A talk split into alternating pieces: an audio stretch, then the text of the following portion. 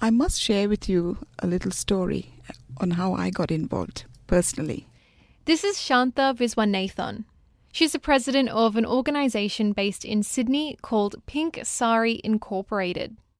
In 2014, actually, it was in July 2014, my very, very close friend called me to say that she had just been diagnosed with breast cancer. At the time, Shantha was working at a different community organisation called Saheli, which in Hindi means female friend, but also doubles up as an acronym for South Asian Hub for Enterprise Leadership and Initiatives. One of those initiatives she was especially passionate about was empowering women's health. So when her friend rang up and told her the news, Shantha was worried. I did ask her a question. I said, Have you had a mammogram? Did you have a mammogram before? And she said, No, I've never had a mammogram. And she was over 50. Women are encouraged to get a breast screening or mammogram every two years between the ages of 50 and 74. That's when most breast cancers occur, and the earlier you detect it, the more effective treatment is. And she said this was just a shock to me because I suddenly they could actually feel the lump, and I had to go for a mammogram, and that's when they realized that I've got breast cancer. For many women from South Asian communities living in Australia, this was a familiar story. In fact, Breast Screen New South Wales singled out women from South Asian communities as having the lowest rates of breast cancer screening in the state. Only one in five women from these communities were getting regular breast screenings. Tamil women in particular were four times less likely to participate in breast screening compared to the general population. These statistics left the Cancer Institute of New South Wales scratching their heads. They had done a lot to push the message of breast cancer screening out to the public. Along with Breast Screen New South Wales, they had run campaigns, successful campaigns like the poster of the pea and the cherry, which showed just how much more effective mammograms were than self examination. They even have those big trucks that give free screenings to women over 50, essentially bringing mammograms to the people who need it. But this message wasn't reaching everyone. Women from South Asian communities just weren't getting mammograms. The Cancer Institute of New South Wales wanted to know how to fix this. As it turned out, the solution didn't involve them at all. It involved pink saris.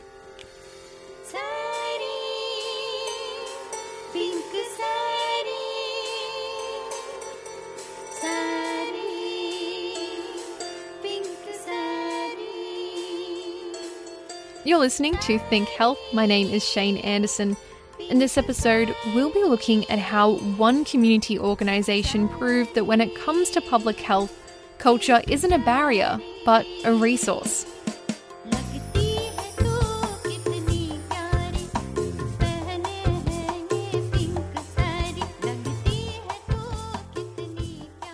So, the story of Pink Sari actually starts with a guy called Michael Camit. I'm Michael Camit, and I am Manager of Marketing and Communication here at the New South Wales Multicultural Health Communication Service. Michael is also doing a PhD at the University of Technology, Sydney, looking into how social media campaigns can bring about collective action, especially for people from diverse backgrounds. Being Australia, 49% of our population now, according to the last census, are either born overseas or have one or both parents born overseas. So diversity is actually a reality it'll, it'll be increasing in the future. But when Michael started studying public health, he found this diversity just wasn't borne out in the research. Public health is supposed to be about well-being not at an individual level, but for an entire population, the health of Australians as a nation. But this research didn't reflect our diversity. Instead, what Michael saw was an idea of public health passed down from institutions that were predominantly white and middle to upper class. As a result, their ideas about our health and well-being reflected that. So when it came to communicating health to the public, a lot of these campaigns were inadvertently pushing messages that were one size fits all. The, the symbol for breast cancer was a pink ribbon. I mean, ribbon doesn't resonate with the South Asians. I mean, we only we wear ribbons only when we are little girls. This is Viji Dhayanathan, also from Pink Sari Inc. Viji is a member of the Tamil Women's Development Group in Sydney, Tamil being an ethnic group that had the lowest mammogram rates out of all South Asian communities.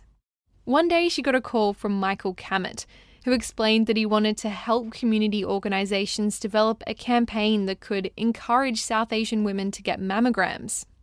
And we really liked the concept where he was very consultative with the community and asked the community to come and help him to find a way of spreading the message. But Viji wasn't the only person that Michael reached out to. Over at Saheli, Shantha was on the phone to a friend who had just told her she was diagnosed with breast cancer. And as soon as I hung up, I got a call from Michael Camit. I wasted no time. I thought this was just so, you know, the timing was so right. And I realized how important it was to make our women aware that they have mammograms regularly and they get screened regularly, and how early detection is so important. Women with our hearts, we ask of you. The idea was for all the different community groups to come together and nut out a plan. And so their first task was to figure out why it was South Asian women in particular that had such low rates of breast screenings. For this, again, Michael turned to the research, but he wasn't satisfied with what he saw. So the, the, the research, if we believe the published peer-reviewed, you know, the things that are valued in the academic field. I looked at it, and, and there were a lot of uh, barriers. One of the most common things is is culture. Forget the wild tales and the myths. If you look at the words language and culture, um, it's always synonymous or collocates with barrier. Until such times. There was one cultural phenomenon that copped a lot of the blame, a phenomenon specific to South Asian women. They called it a culture of silence, meaning a cultural trend of keeping quiet, of not speaking out. The presumption was that if you're within one of these cultures of silence, you're far less likely to talk about something as personal as your health. And since so many public health campaigns are based around people coming out and speaking about their experiences, this culture of silence was a major obstacle. People would, would say, oh no, you, you, there's very little chance that you will ask them to, to, to come out and be represented. From the start, Michael says he felt a little bit off about this representation. As someone who worked closely with many different cultural groups in Australia, he had seen this kind of talk before. He even has a nickname for this alienating discourse. He calls it the National Geographic approach. They make it so exotic, like oh my God, this you can't even they can't even even say the c word or the cancer, you know, or they have another word for breast. Oh, the superstitious belief. Everything was about the exotic. In reality, the reason why women weren't getting mammograms wasn't that exotic. Yes, there is a culture of silence. I wouldn't say across the board, but yes, definitely people don't share. But I must say that generally, in my experience, people have not had mammograms, first of all, because they thought it's not going to happen to me. And Viji agrees that the culture of silence just didn't really apply in this situation there was a lot of reluctance and also the pain and you know having to go somewhere and you know take your clothes off and expose your breast and if they had it once they think oh you know i was clear so there's no need for me to go and have a next one. They did both say that there was one barrier when it came to south asia but this didn't really have much to do with them at all but rather the way that outsiders viewed and labeled them. People think you know they say india. India has got such diversity. Then when you take South Asian, you know, Pakistan, Bangladesh, Bhutan, Nepalese, you know, they all are very unique. By lumping together all these countries under the banner of South Asia, it was compressing an incredibly diverse region.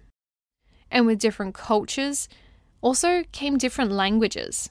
In Australia, there's a tendency to think that everyone speaks Hindi and Hindi is the language spoken in India, but that's not so. Not everybody speaks Hindi.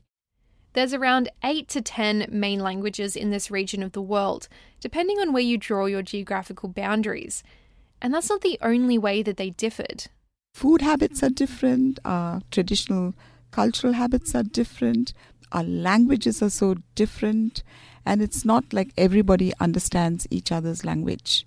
But each of these ethnic groups all have one thing in common The thing that unite all of us or common in all of us is the sari. प्यारी प्यारी प्यारी प्यारी दुलारी पहनी है एक सारी pink सारी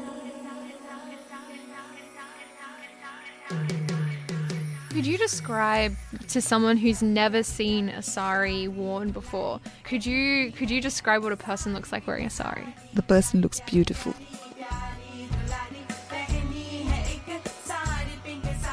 A sari is a huge piece of fabric, usually around six meters of material, that you wrap around your body in different styles. It's the traditional um, costume worn in the Indian community, but also in other communities in Bangladesh, in Pakistan, in Nepal, in Bhutan. Everyone wears the sari. I think, in my opinion, it's one of the most elegant attires. Covers all your faults, you can cover everything in it. It's very graceful. The group decided that the pink sari would be a symbol for breast screening, and the community groups would unite under the Pink Sari Project. Instead of going down the more traditional public health path, like distributing pamphlets and hosting information sessions, they decided to let their saris do the talking. They figured that if they all got dressed up in their pink saris and just made themselves visible, communities would come to them. And it worked. We made it fun. We had high teas. So women came dressed in their, you know, pink saris and their jewelries and everything. We actually had the breast screening presence at these teas. So the women, when they heard this and when they were really at that stage of, yes, I need to do something, we announced, go right at the back. You can make your appointment right here. And another way that they made it fun was by starting a Facebook page. This was actually part of Michael's strategy from the start. He wanted to show that the kind of collective action social media gives a platform to can actually inspire change. Michael says the effect was immediate. Women started using the Facebook page to share their stories. A little win we had was a doctor, uh, Dr. Palu Malwala. She was a doctor who turned 50, and her 50th birthday, she was diagnosed with breast cancer. So she said, I encourage other women to screen, but I never screen myself. This was the first of many women connecting with Pink Sari over Facebook, and not just sharing their stories, but actually offering their time and their resources. And it didn't stop there. I support the Pink Sari project. It is a very worthy cause, and all women should say yes to mammogram. I support the Pink Sari project, and I pledge to for women's empowerment and yes to mammograms. This didn't seem like a culture of silence. Women from all walks of life, survivors, daughters, friends, family, were all speaking out. The response was overwhelming. You'll be hard pressed to find someone now in your networks or the listeners who hasn't been affected or knows somebody's affected by breast cancer, and people just wanted to help. Women were also suggesting ways to promote mammograms in their communities. One of these ideas was a photo portrait series of breast cancer survivors. So we had photographers who gave their time, and we had held exhibitions like at Blacktown, Sutherland, Glenwood, Campbelltown. Yes, we went everywhere with those portraits. They also turned up at parades, like this audio from the Parramasala Multicultural Festival in Western Sydney. Another group of people said, We want to do a pink sari fashion parade. For the fashion parade, they invited local designers to create pink saris and host a runway show that they sold tickets to. It was packed, 500 people attended. Well, what do you think is the um, difference, say like a previous campaign for breast screening, why might it not have reached the South Asian communities? They, the the organization, the service provider, actually worked with the community and consulted with the community, and also because we didn't use the traditional methods of promotion, and we worked with what would work for us. What worked for you? Music, food, dancing, sport really works for our communities. A young woman in the pink sari. I am gray. And after all the campaigning, the team received some good news. Their original aim was to lift screening rates by around 5%. A few years later, rates were up by 17%. Love is shining through. When you saw the incredible improvement in mammogram rates, what was going through your head? Oh, great uh, sense of achievement and pride in our work. Because uh, end of the day, the proof of the pudding is in the eating, and it, the the data showed that it had worked. Me personally, it's been one of the most fulfilling projects that we've had and most successful as well because it was such a consultative, collaborative relationship that we had with, in this instance, with the Multicultural Health Communication Service. It was not a them and us, it was us all the way. One of the things that actually excited us and motivated us to do more, to think about what else we could do, what else would work for our communities. Inspired by their success, Pink Sari just kept growing. In 2016, when the funding from the Cancer Institute of New South Wales ended, Pink Sari became Pink Sari Incorporated. The community took over, and now it's a fully volunteer run organisation. And they're not just encouraging women to get breast screenings, they're addressing other gaps in health communication too. We are pleased to inform you that we've just broadened our reach and working on bowel cancer screening. And that will include both men and women. So it started with women, but we've now broadened our focus to be more inclusive. What lessons can community health organisations learn from the success of Pink Sari? I think what they can learn is to work with us. Use the community. Don't think they don't know anything and you have to, like a empty jug, and you have to go and fill it use their expertise, use their skills, and get them to spread the message because they are the best ambassadors. The campaign is still going strong. In fact, in early 2019, they'll be doing their biggest event yet the pink test at the cricket in early Jan.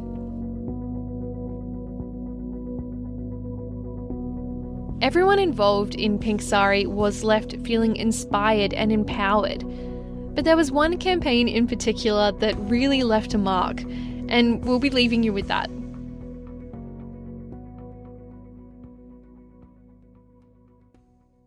What's your favourite campaign? The the Pink Sari Song Contest. It was just out of the world. Viji says when this was first suggested, it was met with some resistance.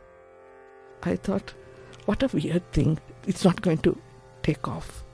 I was proved wrong.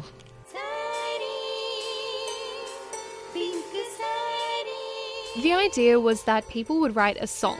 The only catch was it had to include the word pink sari. Other than that, it could be in any language and any style. And the entries chosen would get a chance to mix their compositions in a studio, and finally perform at a Pink Sari Melodies concert in Sydney. That day was just magical.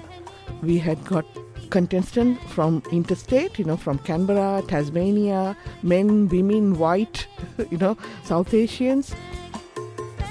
There was dancing because some songs were so catchy, people just got up and danced, and the, the, the vibe on that day, people just got into it.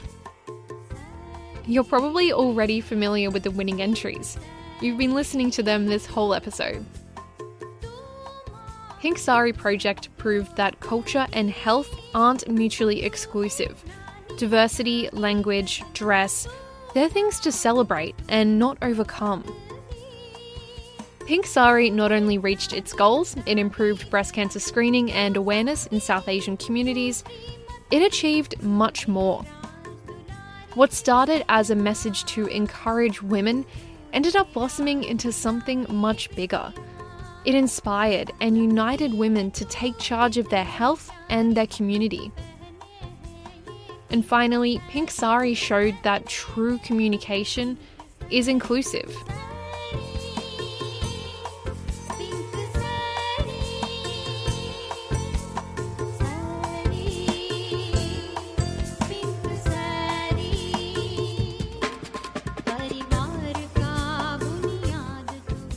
Been listening to Think Health. This show is supported by 2SER and the University of Technology, Sydney.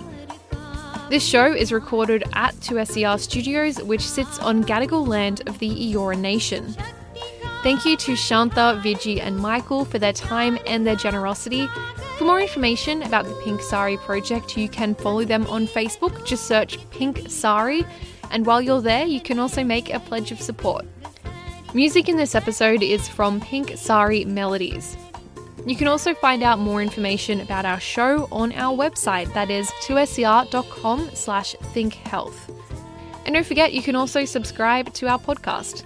My name is Cheyne Anderson. Thank you for listening.